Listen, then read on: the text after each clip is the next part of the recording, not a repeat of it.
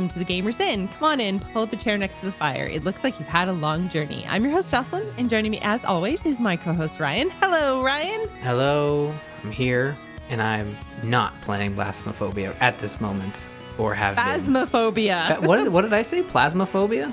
Plasmaphobia. What is Ooh, it? plasma, so spooky. Oh my gosh, I've been calling it plasmophobia this whole time. Now I'm sure to be phas- haunted. Phasmophobia. like you're afraid of me and Manny talking about WoW.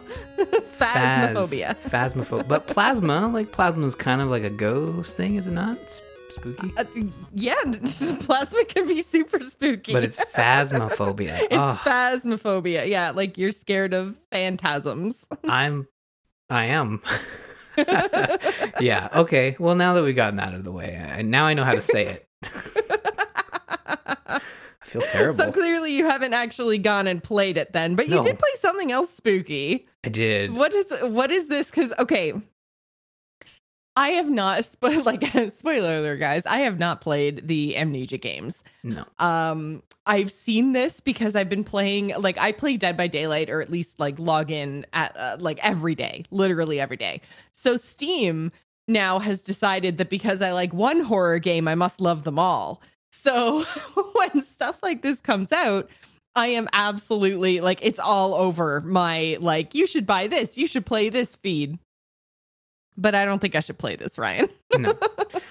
uh, so yes, I played Amnesia Rebirth. This is the newest uh, entry in the Amnesia franchise, and I remember the original Amnesia being described as this game that was uh, pretty much designed in a way to to give you a new uh, a new way to scare yourself playing video games. It was you were and maybe not new new to me in the sense that you were powerless against these creatures and you your only tools available to you were to hide strategically and the darkness would cause your character to go insane and that would that would uh, uh that was basically your health bar outside of like the monsters catching you um being too long in the dark was uh, would cause your your um, your sanity to degrade and this game's no different. I mean, when you're in the dark, you've got these little like tentacle things coming across your screen as you slowly go crazy. So like uh like don't starve. yes, yeah, very much like Don't Starve, and you know, so Amnesia Rebirth is uh, is disconnected from the franchise. I think all, every entry is sort of this new story in a similar sort of formula, where you you have uh, a character in a world that's infested with some kind of monster. Your tools are to hide and use the light, and light is as a resource. So you're getting uh, matches or fuel for your for your lamp. But in Amnesia Rebirth, you play as a character named Tasi, and she and her crew crash in a desert in Sudan, I believe. And uh, you wake up in the plane after you crash, and no one's around. No one, uh, no one is there from your crash, but uh, it very much looks like a lot of you made it out alive. So as you step out of the plane, you realize like, oh, I this isn't right after the plane crash. There, we were all here and we've all gone somewhere through the desert. You see footprints through the desert. You see like luggage has been gone through, and uh, you start following this path forward. And I think so your team basically just left you alone in the desert, passed out. uh, it's hard nice to say. Team. it's hard to say. At the beginning, you very much that could be a conclusion you come to, but as you continue to adventure on, you you quickly realize that your team has gone ahead and you were there with them, so you don't really understand why you're back at the plane because you're suffering from dun dun dun amnesia. Yeah. Yeah. Wow, I Yeah. didn't see that one coming. No, no. Uh, you are suffering from amnesia. I think you, you, well, yeah, you're suffering from amnesia. That's all I'll say. And as you're traversing through the world, um, and you know, I don't like scary games. I really don't. But I wanted to play this one. I hit a milestone for Extra Life. I wanted to play a new scary game, and this was kind of ripe for the picking. Perfect stuff. Um, it, it is quite scary. So as you're going through, I thought to myself, like, oh, I'm not going to like the mechanics, but I am quite enjoying the character stories. You're learning more about, you know, Tasi and her, and the crew that she's with, and why you're on this the best expedition. horror stories really make you care about the characters. yes, That's something that I realized uh, watching Bly Manor over the last couple of weeks is that, you know, like uh, as much as um, it wasn't jump out and scare you quite as often as some other horror when you really care and they take the time to tell you the story and they're not just worried about like jump and gore and blah then it's like it's it's more impactful because then when something bad happens you're like no why? Yeah. So i feel like yeah the best horror really invests in their characters and it's not you know the the teen slasher of the 90s type stuff.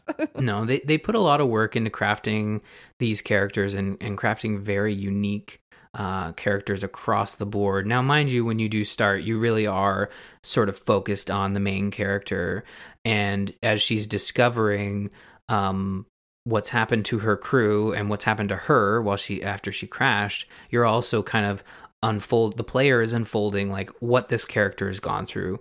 Um, you find out she had a daughter the daughter is no longer with her and um, quickly you find out something terrible has happened to this family structure uh, and and you go forward with that and that that involved that is highly involved in the story as you go forward. But really the main purpose of the game early on is it's teaching you the mechanics of you have some sort of disorder. I think you're suffering from you know panic attacks that that have been brought on um, by the trauma that happened uh, to your daughter.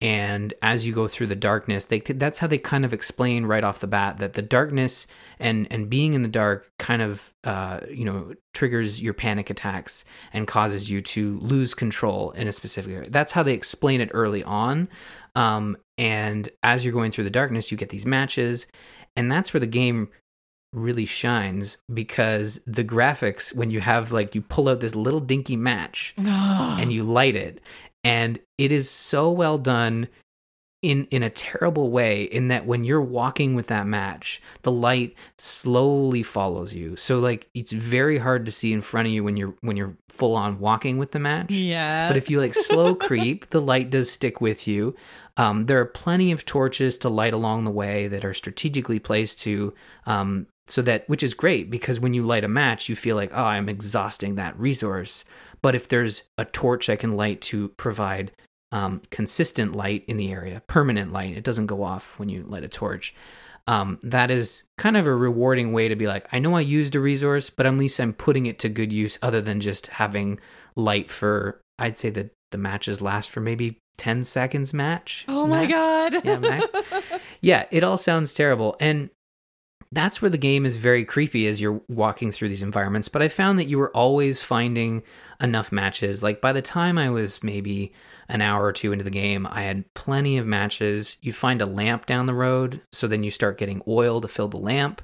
Uh, the lamp is is a more uh, consistent light source to be in front of you, so it's great for sort of traversing like the darker caverns that you come across. Um, but yeah, Jocelyn, there's there's there are monsters in them these hills, right? You know, you're gonna run into some things that aren't uh, that you're not gonna want to bring home with you on your return flight. And and really, it starts off as the, the you're not i'm not too interested in the world i'm not too interested in the monsters it really feels like the monsters are there to scare you and that's it like oh this is a haunted location um but as I was streaming it, I, I streamed for, I meant to go for like two to three hours, but I kept kind of going because the world was starting to get interesting. The monsters and the reasons for them being there was starting to. So, again, like this great narrative, I found a great narrative experience as I'm going through actually pulled me through some of the scarier moments because, again, as you're traversing these areas, there are some moments where it's just you're you're creeping through and you're not in any danger but there's still like those that like scary effect that creepy effect where you got headphones on and things are like crawling around you and kind of jumping and popping out of corners and stuff um but then there are times when you are you are like yeah you got to run away because this thing's coming for you like the game is very clear and I know a lot of you know horror fan horror game fans would be looking at me and saying like, "Oh, that sounds terrible. I want to be scared." It's like, no, like this was perfect for me because I was able to apply my logic side of my brain to be like, okay, this area is clearly like just a creepy fest. Nothing's going to come after me. But if they do come after me, it's going to be very clear that I have to run away and get to the next segment or like close the door behind me. It's not like past amnesia games where it really felt like every area was a how am I going to traverse this without getting caught by monsters? You know, Mm. um, this one had very clear stages, and again, for me as someone who's not a fan of the horror games, and I think um, Well, you need a you need a break, and I think that that's like the the key distinguishing factor in a lot of horror, uh, especially in video games, is that there's the ones that are just like go go go go go, and then there's the ones that are like that recognize that you know it's been a lot and you need a, a cool down time. And i think some of those at least for me that's the kind that works for me too because if it's just like go go go i react in in one of two ways. Either i put the game down and walk away because it's just too much which is what happened to me with layers of fear. Hmm. um layers of fear to me um very much felt like even in my what i per- was perceiving as my downtime they were still throwing things at me which then you know were were a lot of um often like cheap jump scares. But still it was just like you you never got that that downtime. So then it's like i'm just like okay it's too much. I can't handle it. And i walk away. Or it's like with the with the other kind where um you actually do get those pauses it's like i have the time to recover and so then because i have recovered it's like the highs are so much higher and the lows are so much lower it's like i feel so much better but then i get so scared and then i get to feel better again. So like that that kind of roller coaster just like works better for me and keeps me in a game instead of just like the constant like when you do the first drop on the roller coaster. If if that just keeps going forever, then eventually I'm just going to be like, okay, I'm now numb to this, right? So it's like it's either too much and I never get over it and I walk away or I get numb to it and it's not scary anymore and I walk away. Like you really need the ups and downs or at least I do. Um and those moments of respite and the the false sense of security then makes the next scare that much more and they just can't come too close together. Like you need to recover and regroup. Yeah. I- would say this that this game has a very good pacing from that perspective. And the reviews and sort of the comments I've seen online have been from folks that really appreciate the earlier entries in the, in the franchise where there was it it was more scary. It was designed to be a um ever ever creepy creep creepifying. I don't know. Like it's just a really terrible roller coaster by our definition. But I think this game, Amnesia Rebirth, has these these very clear cut moments where the designers respect your sanity in that when you come out of the like darkness your actual player sanity, not your yes. resource. yeah yeah. So when you when you come out of uh out of a cavern and you are clearly back in the desert uh for example early on there's there's a segment where you go through your first cave segment and then you're in this sort of like village square. In that village square you are free to explore and um with no fear of being attacked and that is respected. I, I could see like if it looked to be safe but then it wasn't respected as you said with with layers of fear that would be that would be a negative mark on the game from my perspective. But in in this instance it really felt like they respected that. And it was very clear when you were transitioning into a, into an area where okay i'm in a certain range of danger um like right after that village area after you're exploring and you're finding plenty of like story bits like pieces of of uh, notes and stuff to read. Some are from your crew members. Some are from um, french soldiers that were stationed there like 50 years ago. Uh, this game takes place in i think 1939 and uh, and then even further back than that and i, I won't spoil that but there are a lot of these notes you pick up that d- develop the lore and give you tidbits as to what is going on in this deeper world um, but there is an area right after that little village section where you're walking in and like you can clearly tell there there are there's creepy things afoot. And and I and I think there are stages where there's you know the safe areas that's like the zero mark and then you've got the sort of the creepy areas which is where the one is and then there are maybe two or three or four areas that are like okay this is this is to the nines. Like you are you are having you're on your toes here. And i think that's where i could recommend this game to you and but just state there are going to be moments where um you're going to feel like curse you ryan because there are certain areas there are certain areas in the game where they do dial it up but after they dial it up, they very clearly project to the player like, okay, you've dealt with that, you survived,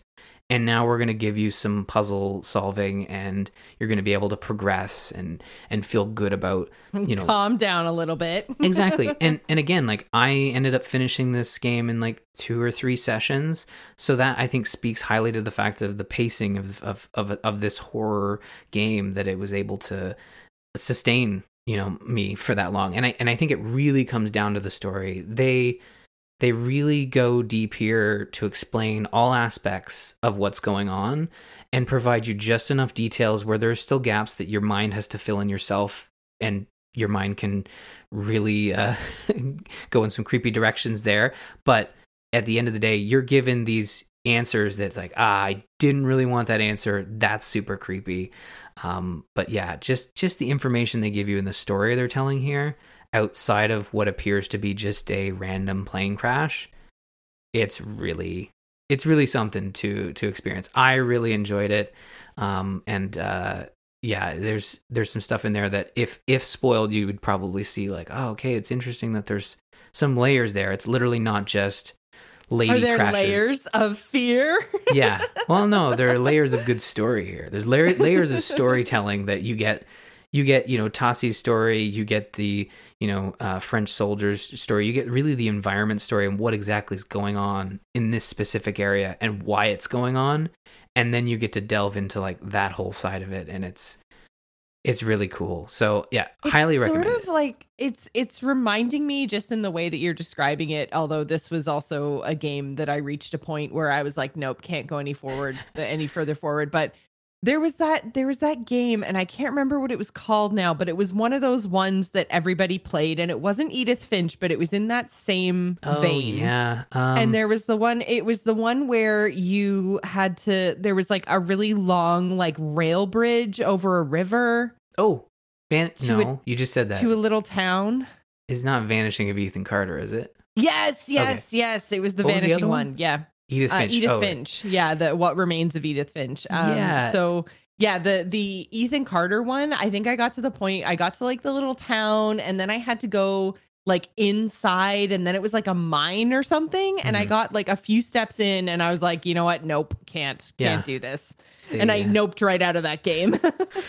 Uh, yeah, no, I, I think it, Vanishing of Ethan Carter is is a good comparison, but I'd also say very similar to Man of Medan. And I'm not spoiling things. I'm not like literally saying like the story's just like that, but it's a similar structure in that you are interested in the characters. Then you're like, ah, it's just a bunch of monsters on a derelict ship. But then you're learning more about the ship, and you're learning more about your attackers, and and it's just it, it, yeah, I, I think if you if you liked and tolerated Man of Medan, Amnesia Rebirth would be one you could look at and and possibly um be cool with. But again, there are jump scares, but Man of Medan had jump scares too. Man of Medan had jump scares. Yeah, it definitely did. And I'm not I'm not anti jump scare. right? It's just that I don't like jump scares constantly. Yeah, there. So again, like I I streamed the first three hours, and there was which is a great sort of introduction because it doesn't it teases the larger story, but you doesn't also told me there were no jump scares in Until No, no, Dawn. no. So I There feel are- like we have different definitions of what a jump scare is. Look, there are jump scares in the first three hours of the game. There are there are a few, and but they're not like um they're not like monster closet type stuff where you walk up to something and the monster goes blah. You know, it's more you're walking through a hallway. I think the first jump scare was me walking through a hallway, a very like open and clear area where there's clearly like crevices in the wall and and a monster sort of like ran past you know in a very creepy fashion through through the hallway Right, stuff. like I think there was like I mean, other than like kids jumping out of each, uh, uh, jumping out of each other, Yeah. jumping out at each other in, at the beginning of Until Dawn. Which you know, when you're when you know you're playing a scary game, it probably wouldn't have been scary if it was any other game. But because I knew it was a scary game, I was waiting for the jumps.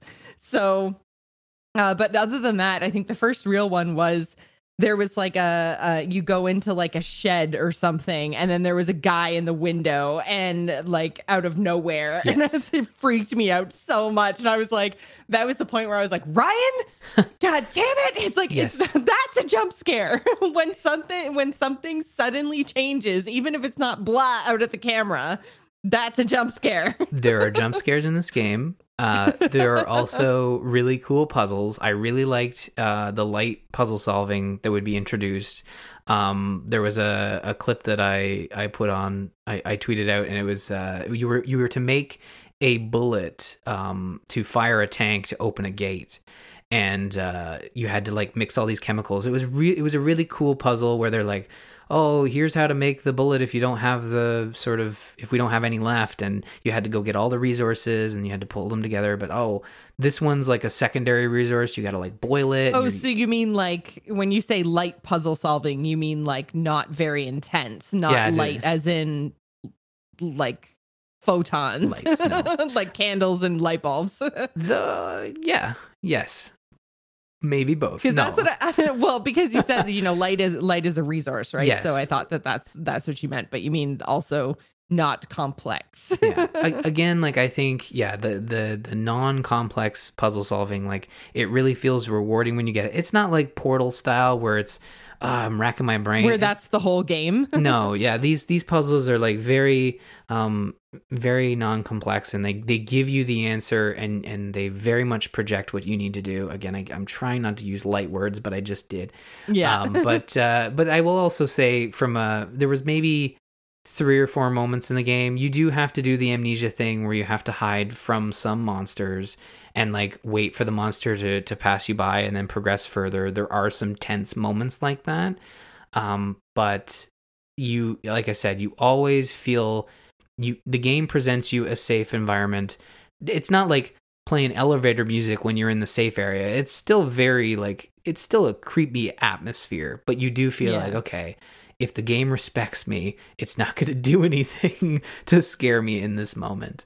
Um but again, like the story, I can't I, I keep coming back to the story and I keep being like, that's a solid you know, I, I think when we played Until Dawn, I had said that was the best horror movie I've ever seen. And again, like I'd probably put Amnesia Rebirth up there with this is a really solid horror story. Not a high bar, you know, but still really solid stuff, I think.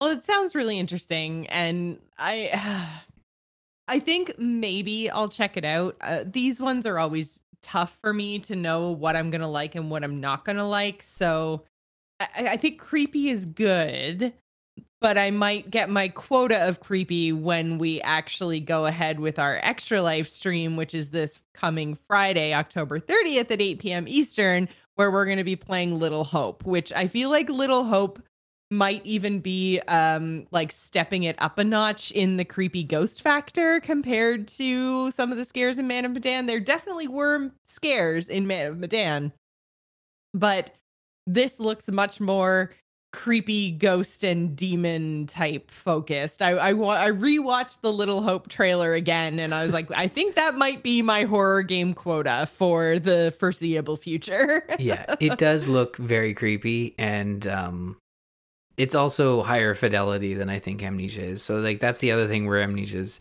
like the graphics are still pretty good, but they're not I, I think they're not photorealistic that you get with, with Right. Little Hope or Man of Medan. So yeah, that Right. I, I think you're right for that.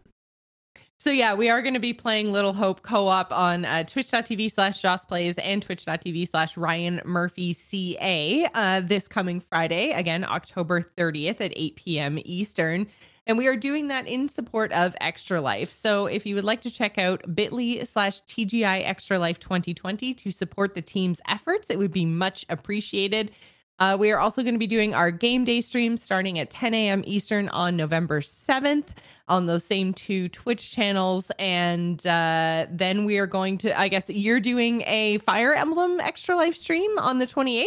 Yeah, so on the 28th, we just locked this in uh, starting at 8 p.m. Eastern, uh, twitch.tv slash Ryan Murphy CA. We're going to do a, a special State of the Game podcast recording uh, with myself and Eddie for Summoner's Call and uh, Opera Nero on Two Lords Without Swords.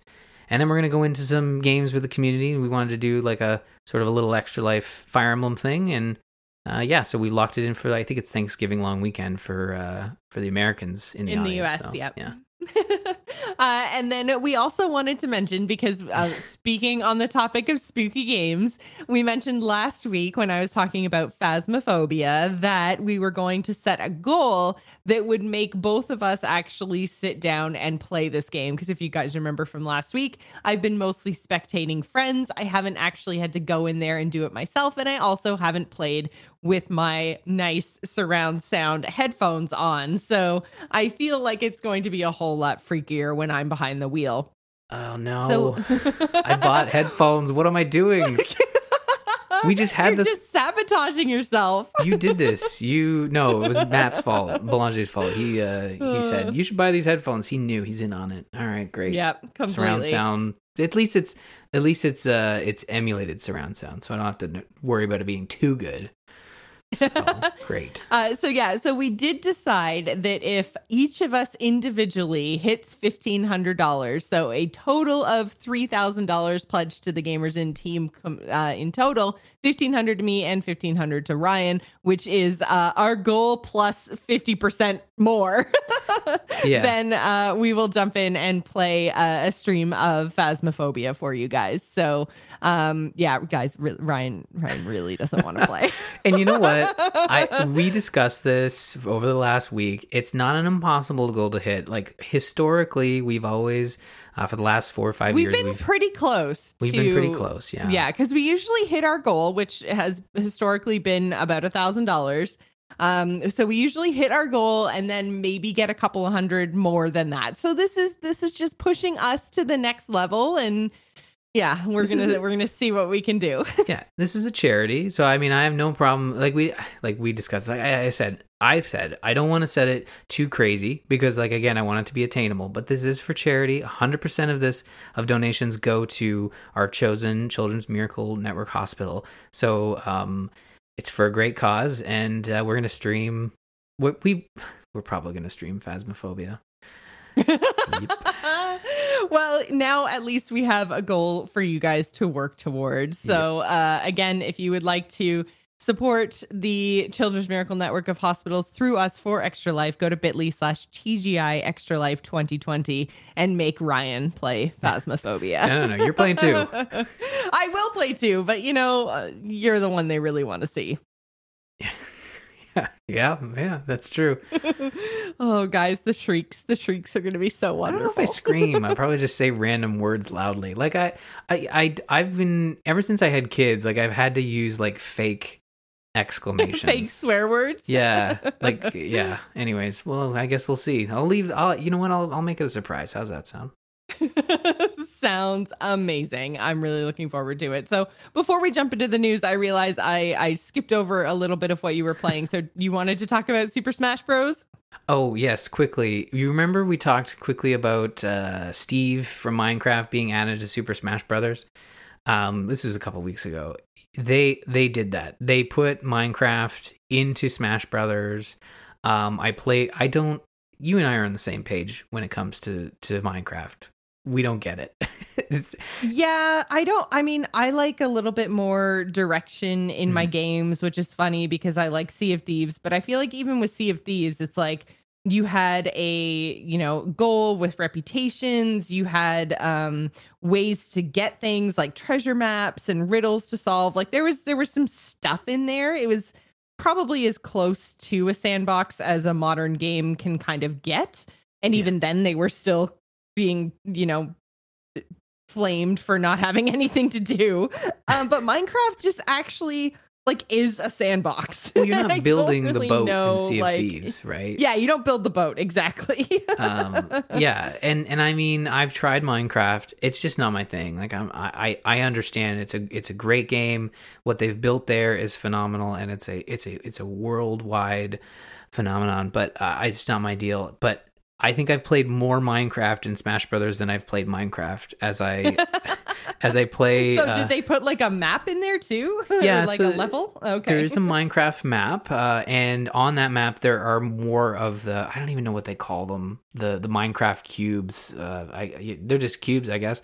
and and the whole map is sort of built from um, in the structure of Minecraft, but there are uh, mineable Minecraft cubes on on the on the surface. So I think when you zone in, like it's random. Sometimes it's a winter level and there's like a snow covered tree and a little like house to the side, and that's all mineable by your by your Minecraft character. But um, the the structure of the world, like the um, the the base of the world like that's mineable as well but it doesn't disappear like that stays the same but other pieces that have been built on the map like a house or a tree when you mine that as your minecraft character it does go away and the reason you're mining is so that you can craft and every move that uses some form of crafting it, it reduces You're mining so you can craft. I wonder how they thought of the name of that game. Yeah, I don't. Uh, yeah, good one. Uh, That's true. I never even no, seriously, I never even really like thought about it.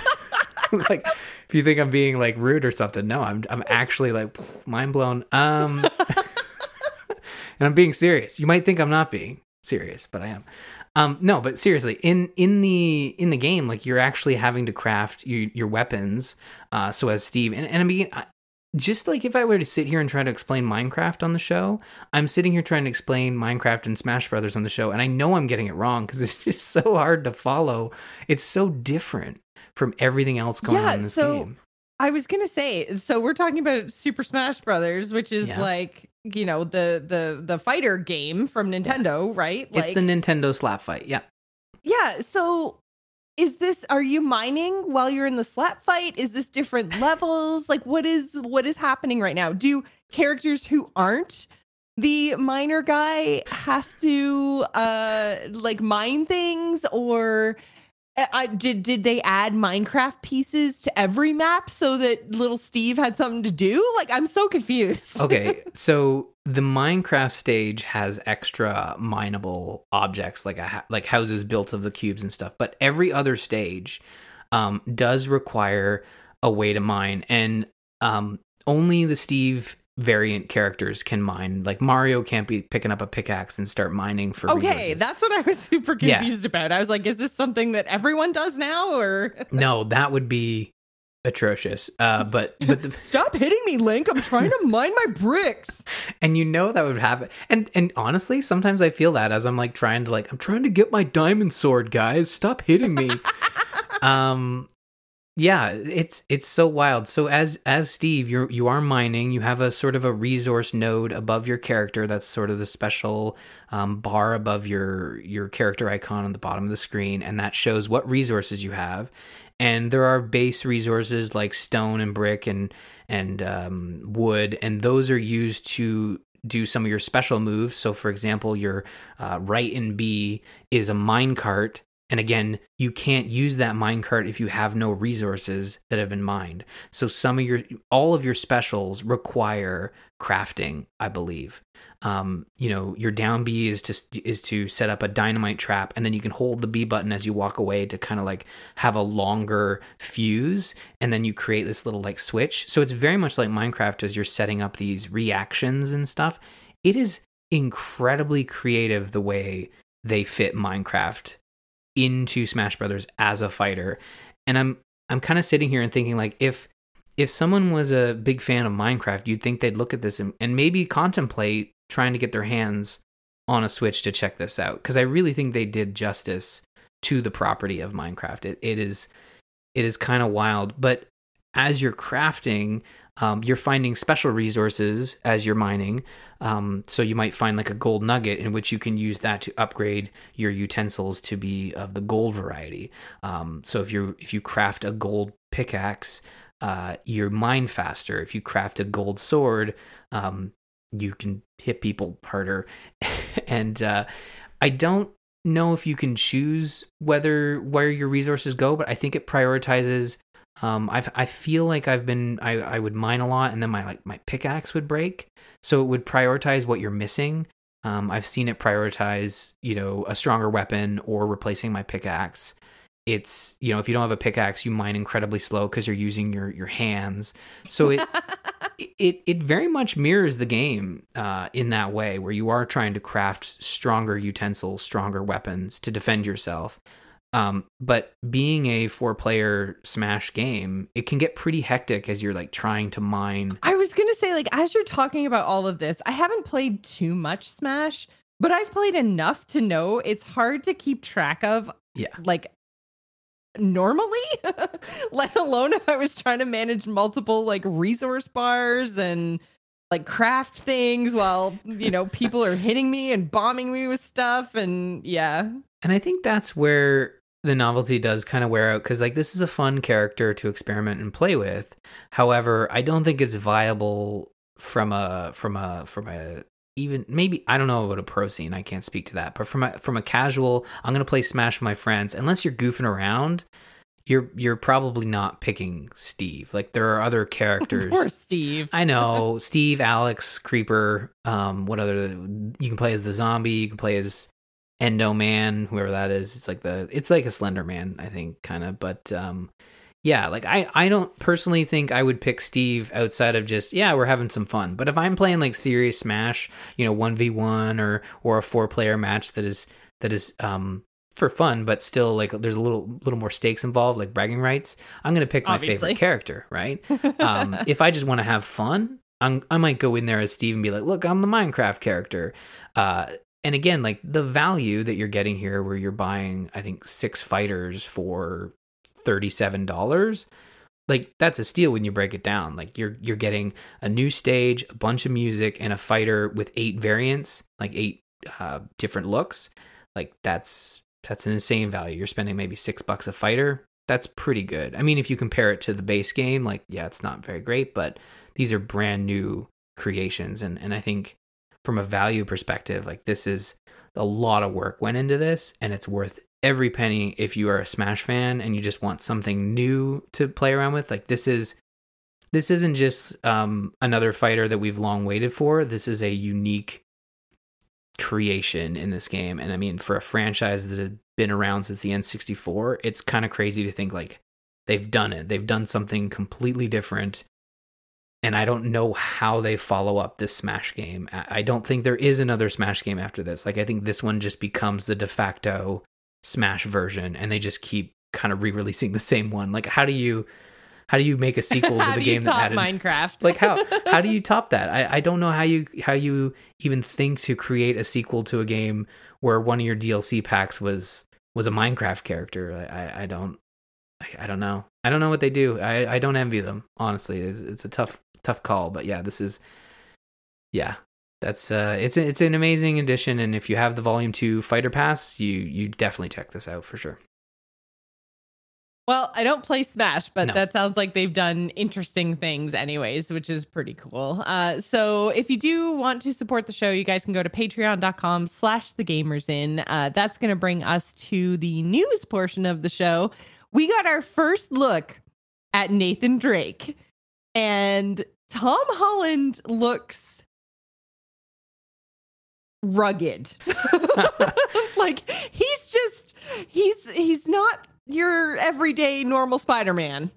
yeah, I think I think what initially shocks here is that in the Marvel franchise, like in Spider-Man, they he plays young, he looks young, and I think they Yeah. they play that up. and he but still he still kind of looks young. You're right. I think they play it up a lot more in Avengers and he still kind of looks young, but he's just like I don't know. He's he's surprisingly grizzled.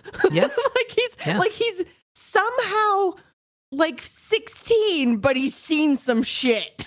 like and I don't know how they did that. well, the thing is the I where- know he's not supposed to be 16, but he, he still uh, he plays on the young side. I yeah, I'd say he looks like low twenties or or high yeah, teens. maybe. I don't know. Yeah. I think Which I don't know if that's what they're aiming for. How old is Nathan Drake? Like I thought he was older because He- he's got he like a wife and stuff.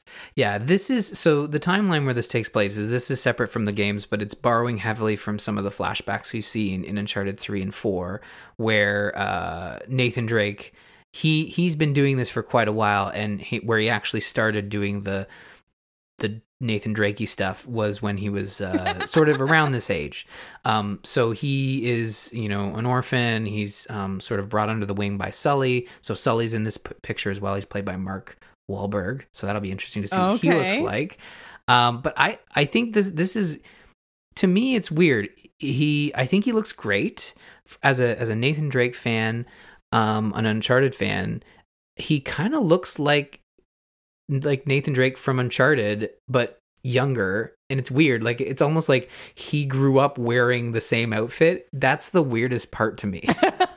and I, that he did, he didn't change his clothes. No, he's, he's wearing got- the iconic video game stuff when he's like ten years younger. yeah, he's got the like sort of long sleeve, you know, button shirt, and he's got the cargo pants and the. Did the, you the feel the same way about Lara Croft? Because I mean, they did the same thing with her, right? But did they like? Did they do a twenty year old? I guess they did. Yeah, I guess they did. Um, yeah, she's super young. But they still changed her. Like this is the thing. Like they gave her a different outfit. She was more. She was like, well, I don't know. Oh, I guess it. Well, I guess it was Angelina Jolie that they put in the blue tank top, right? Yeah, I feel like they still had different. This is the exact same outfit. Jaws like he's dressed as Nathan Drake. Like this look again. I I think it It's looks got to be a fine line, right? yeah, Of so- like trying to be true to the video game, but tell a new story, but still get those like Easter egg fan points. Yeah, because he's got the he's got the ring on, and and the ring on the string is is sort of that he Drake always had that in the games when he was younger or older.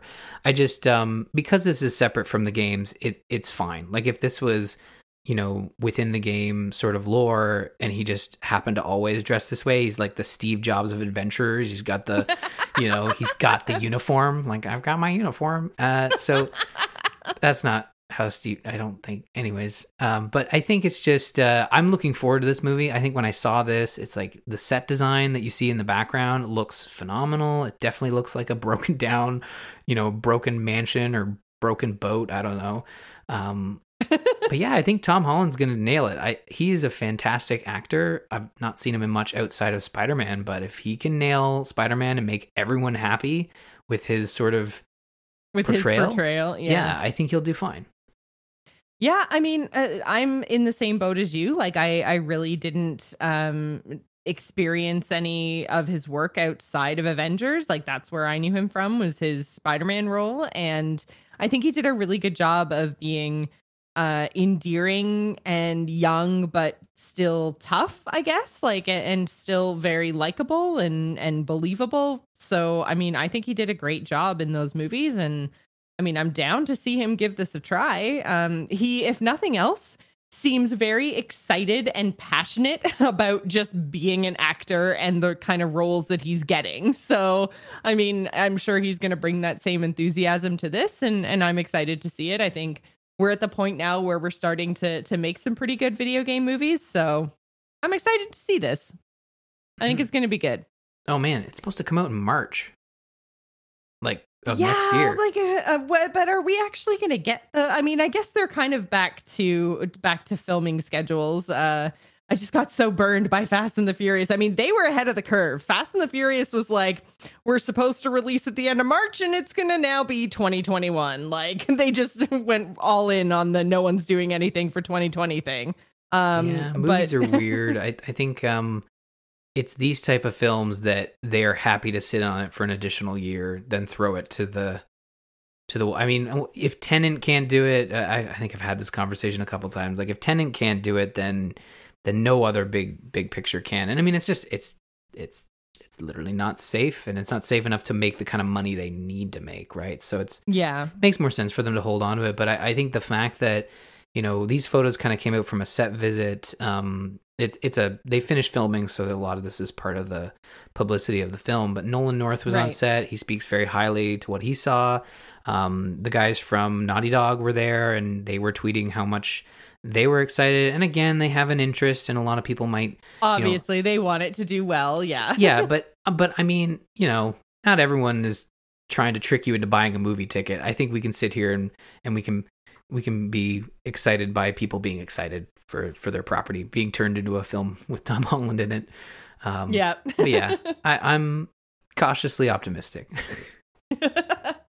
uh, we also had a Stadia dev uh, kind of going off on Twitter this past week, talking about how streamers, like it was basically around all the DMCA claims that were going out because Twitch has now said basically, um, just we are deleting your content. Like if you get DMCA, it's gone. Um, they said essentially, and again, I'm I'm paraphrasing a, a press release thing that went out uh, from Twitch, but basically they're saying we're just erring on the side of caution, and if you get DMCA'd, then we're just getting rid of your stuff, as opposed to like YouTube that has a whole system and still not great the YouTube system's really bad, but somehow the Twitch system is worse. so uh, everyone was talking about this whole DMCA thing. And then a Stadia dev just went off on Twitter and was like, well, yeah, they shouldn't be allowed to play music. And also, streamers should pay publishers for the games that they broadcast. And like, not in a like, don't give free copies of games to streamers kind of way, but in a like streamers should pay royalties to game companies in addition to the cost of the game because they're they have the privilege of creating their content around the game. And uh, that didn't go over well. No. No it, um it it's wild. Like uh, i think uh when you when you work for a company when you work for any company as high profile as google it, it just seems weird to to say stuff like like this. Well, when... especially it's not just that he works for Google; yeah. it's that he works for Stadia. Yeah, like the the gaming part of Google. yeah, again, yeah, you're absolutely right, and I think, uh I mean, what he's saying is like it's it's clearly it's his opinion. Even Google came out and said like, "Yeah, we don't agree with we him." We don't agree. Yeah, that is definitely his take, and I mean, he's he's allowed to to to give his take, whether it's, it's well, yeah. And most people or... have in their Twitter bio like doesn't reflect the opinions of my employer or whatever disclaimer here, but still, when you've got somebody who's a decision maker in the gaming part of Google and he ha- he holds these views you've got to think that that's influencing some of their decision making. And I mean, yeah. on top of that, Stadia is also a streaming platform, right? So it just feels all kinds of like loaded or like weighted. Do you know what I mean? Yeah. Like it's not just right. he's not just some random dude. No, he's definitely not a random guy. Like he he works for a company that would probably really like to see uh, something like this happen. And I think it's it comes from less the developers. We've seen a lot of initiatives uh, in the last, uh, not for the last five years, because I think companies have kind of realized the potential of streaming and have decided to work more closely with streamers as opposed to kind of giving them a, a laundry list of rules. Um, Nintendo's one that had their own program and eventually just scrapped it and been like, okay, we're gonna go with the way everybody else is is doing things. But one that comes to mind was I remember when Persona Five originally came out um, there was a lot of rules from Atlus about yeah, how to stream. they were things. like they weren't allowed to stream the end or something. Yeah, the end was one, and they were saying like if you stream for more than a certain amount of hours, they'll you know they'll go after they'll go after your content. There was like a, a huge list and and it was gated i think it was like okay two months after release you can stream past this point. And it was a it wasn't a rule set just for streamers. It was a rule set for all gamers who just happened to hit that share button on the playstation. And even yeah. to that point they they crippled the game. Um because on the PlayStation, if you hit the share button and you're not streaming through a capture card, the developers have a way to basically state scenes that get blocked out. So they blocked out every right. cutscene, every dialogue moment. Like it was really, it went far in a direction that a lot of developers haven't really gone. Um, but I mean, Twitch is just so like streamers are just so great for all kinds of games, like for discoverability well, yeah, and mean, stuff. Exactly. We just talked about one uh, not too long ago. I, I, feel like it was three or four episodes ago now. We talked about Among Us. It was a game that came out in 2018, and I'm still not 100% sure exactly who uh, discovered it or if they paid big streamers or whatever, if it just organically grew. But one way or another, all of a sudden you had all of these streamers going, oh, hey, this is a really cool game. We've played these on tabletop before, but one of the big problems with earlier iterations from other companies like Throne of Lies, it's really complicated to get into and there's nothing to do after you die. Whereas in Among Us, it's like if you get killed really early on, you still have things to do. You can still float around the ship, you can follow people, you can commentate, you can do your tasks. Like there's things and ways to participate in the game after you die. And people really gravitated to that because they were like, oh, we really like Mafia. We really like all these board games and everything else. And this is so fun and accessible. And it's got a cute animation style. It's really colorful. Like, and it played really well on Twitch. And then all of a sudden, the developer had to add extra servers, had to add more letters to their game codes because they didn't have enough lobbies available. Like they had to add all of this stuff and they had to cancel their sequel because they were working on a sequel and then they were like, "Oh, wow, um Among Us 1 just blew up. So, uh we're going to cancel our sequel and just focus on like fixing this instead of making a new one now that y'all own it like let's just go and play and support this so like that was driven by streamers.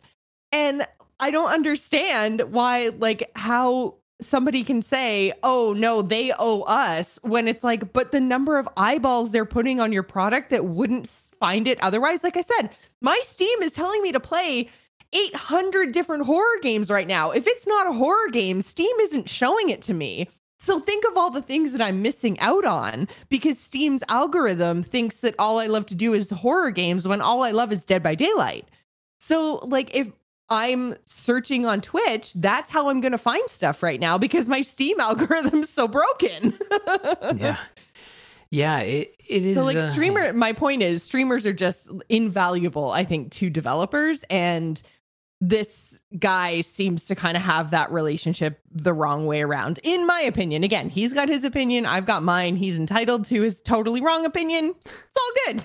Yeah. Uh, I, I wonder, you know, I kind of think of it logically in that if streaming was really hurting the bottom line to a point where you had to come up with some licensing that de- to, for the developers to recoup those losses because i mean you look at the music industry and that's you know it, that's kind of what happened in that they didn't they didn't adapt fast enough and then they had to you know play catch up i don't think that's the same here with video games because i think when you look at streamers i i think more people are buying games because they're getting that um, they're not getting a, a, a, curated trailer. They're getting what the interaction might be when they play the games themselves. I really think there's that missing piece when you watch someone on Twitch in that it's not the exact same as playing it. You know, look at Phasmophobia. Not, yeah. You know, for example, where you have been watching people play it and you're sitting there and you you're, you're kind of you you're experiencing it, but not in the way that you now want to go and experience it when we hit that extra life goal. In that you're going to actually play it and, and experience it for yourself. There is that core difference that can't be captured through traditional Twitch streaming right now. The only way you can catch that through streaming is if you were to use I don't know, a service called Google Stadia that allows you to stream and interact with the game uh, in a way. So you'd think that, you know, this guy at Stadia would be all for, you know, pushing streaming. Like the idea, the original idea of Stadia was you watch a YouTube stream, you hit the I want to play that, activate my subscription on Stadia, buy the game, and a quick credit card entry in later, and you're done. You're playing the game and you're streaming it, and it's all thanks to someone streaming the game. So who made the content in the first place? Yeah, yeah. It's so like their wild. core business model should have been or was originally intended to be driven by content, and it, now it this is. guy's coming out saying boo content like you should be paying us like no wonder you're failing stadia like yeah. no wonder I, I think it is Stadia's business model to that is what they that is what they do and that is what they have in terms of they want you to be able to jump. And Amazon's doing the exact same thing with Twitch. Like they're using Twitch or they will use Twitch oh, to drive 100%. people to Luna. And I think that is they've they've noticed it like the music industry they're playing catch up and that they're missing that other piece that makes it so much easier for the consumer to take advantage of of uh, of the streaming market. So, you know, they they are about what 10 8 years behind at best from like having that other that next stage like it's it's going to be interesting once all these companies get going with uh with these streaming services like Twitch will have a tool now and Google obviously still already has one although poorly marketed and or represented. so yeah.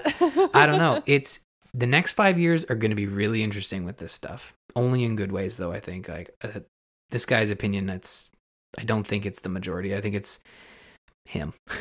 Yeah, and speaking of cloud gaming services, someone else is throwing their hat in the ring, which is uh, kind of, I think, to be expected at this point. But Facebook has decided that they also are going to do cloud gaming. And I don't know about you, Ryan, but I'm not touching this with a 10 foot pole.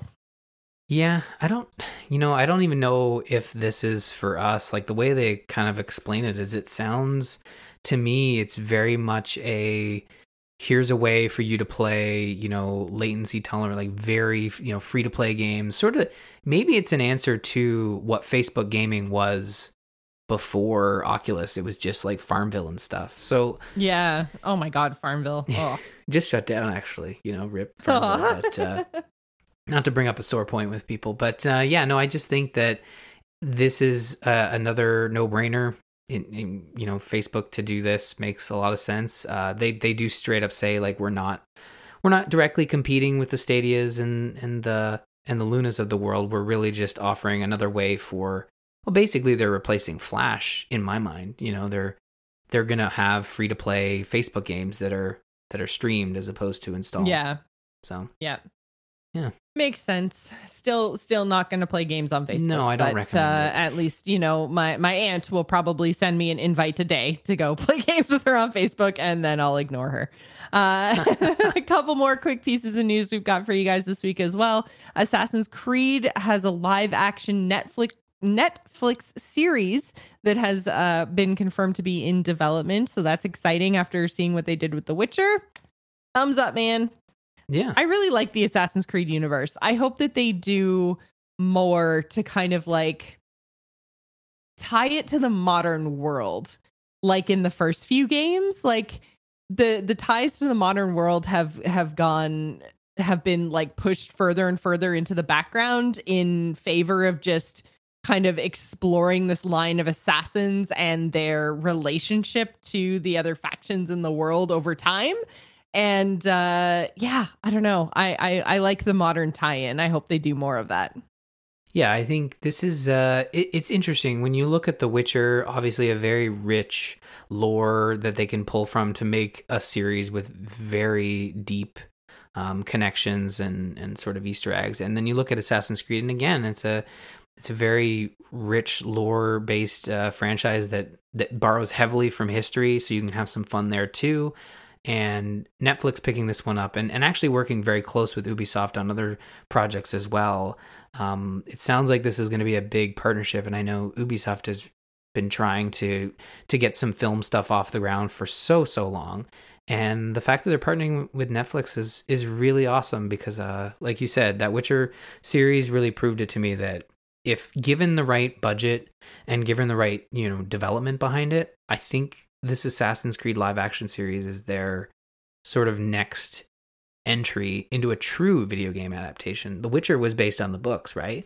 But we still Right. kind of we still try to like hold on to it well as we lumped own. them but together right exactly yeah, we we want to own it because it was really good and it was really interesting and we love the games so we are well aware that it's all based on books but um yeah. It's also based on a game guys because Yeah. there's a game so just let us have this. It's good video game content on tv and movies. It hasn't always been like this. No, it hasn't. And uh, I think that with Assassin's Creed, I, I, uh, if if Witcher didn't exist, I'd be really sort of nervous. But because The Witcher exists, I think Netflix has the has the chops. Although I don't know, um, they're also working on a live action Resident Evil series, and the sort of description behind it sounds terrible. It's like supposed to be. uh, so again, there are these. There, like Netflix isn't a do all good type thing. I think with Assassin's Creed, it sounds like they're doing the right thing and partnering with Ubisoft and stuff. But this Resident Evil series is supposed to be like Wesker's kids, which Wesker is the bad guy in Resident Evil. So it's like, what are you even doing? Just tell the game story. I don't. Is it too hard to tell the game story or something similar to the game story? Why do we have to follow kids around? No, kids have never been good good in in this type of scenario, right? I don't know. It's just we'll see, obviously, but uh, yeah yeah, exciting exciting stuff, I guess. Uh, and then finally tonight, something that broke uh, earlier on today, Cyberpunk 2077 has been delayed again, 21 days into December. Uh, so it is now going to be coming out December 10th.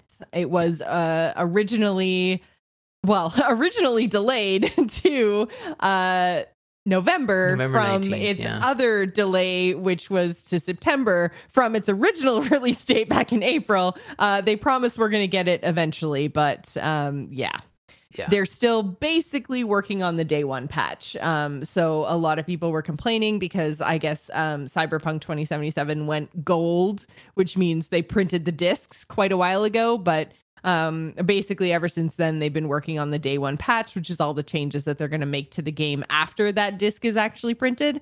And uh, yeah, sounds like they still have a lot of work to do.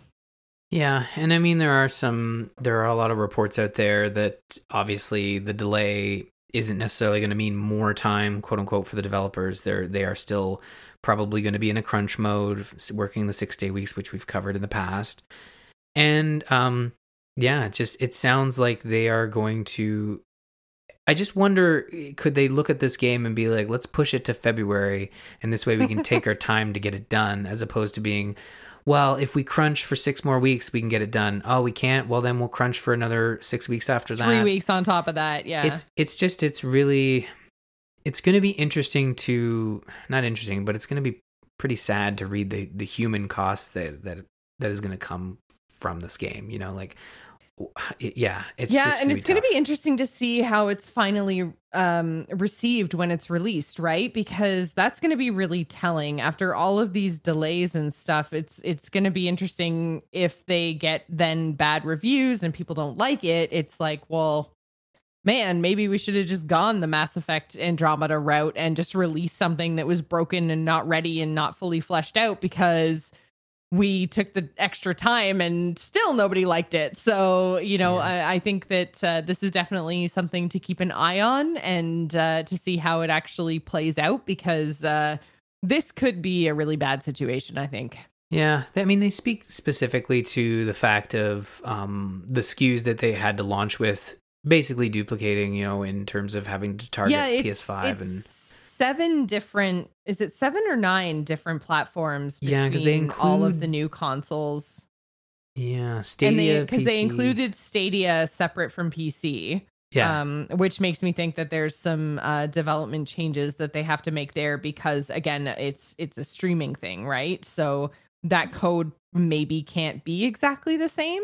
hmm So the nine versions they include the variations of the Xbox One X, or the Xbox One, the X, the Series S and X, the PS4 Pro, PS4, PS5, PC, and Stadia. So um, a, a good gambit, and and again, like if they were launching in September, they at least have that. They had that split at that time where no one was going to be able to play this on four of the nine options, or no, sorry, Right. three of the nine options Three, yeah, and that makes a world of difference when you're when you're testing such a large game so i kind of see it but um yeah like you can't like even if they had the ps4 and the xbox one and pc ones done it, it would be not good business decision to basically say like okay we're launching it on november 19th but you won't be able to play it on your brand new box that you bought a week ago for Yeah. $800 like this is a smart decision. I just a lot of people uh, are worried that okay so are you pushing your developers like it, through crunch for another six weeks or three weeks in this manner? Like that's not necessarily good like are you going to be able to put the game out on december 10th and then have your team actually take a proper you know like break? Christmas. Like, yeah, let's have four weeks paid off at Christmas. yeah like, like, I- that's what you owe these people now. we need to see i think we need to see those stories as as i think Yeah. crunch is more mainstream now i remember when red dead redemption 2 launched there was a lot of talk leading up to that about crunch and i think that was sort of the the flood you know gate breaking and that it became mainstream to talk about that stuff To even talk it's been about a it, yeah. problem for so long. So i really hope that when i really hope we can we can discuss it not just you know journalists but also just gamers as well and acknowledge that like maybe three week delay is is you know n- is not enough you know. So we'll see. Yeah. we'll see. Yeah, we'll have to keep following this as it develops. Um in the coming weeks and obviously we'll let you know what we think of Cyberpunk 2077 when it comes out this year, next year, 2022, who knows. but yeah, we'll we'll let you guys know what we think. Um but that's going to do it for us this week. If you'd like to go join the conversation, you can do so in our Discord channel at bit.ly slash TGI Discord. You can also visit us on the web at gamersinnpodcast.com or follow us on Twitter. You can find me, Jocelyn at Joss Plays, Ryan is at R Murphy, and don't forget to follow the show at The Gamers Inn. Thanks for staying at The Gamers Inn. Remember, Tune in next week. Bye, everybody. Bye, everyone.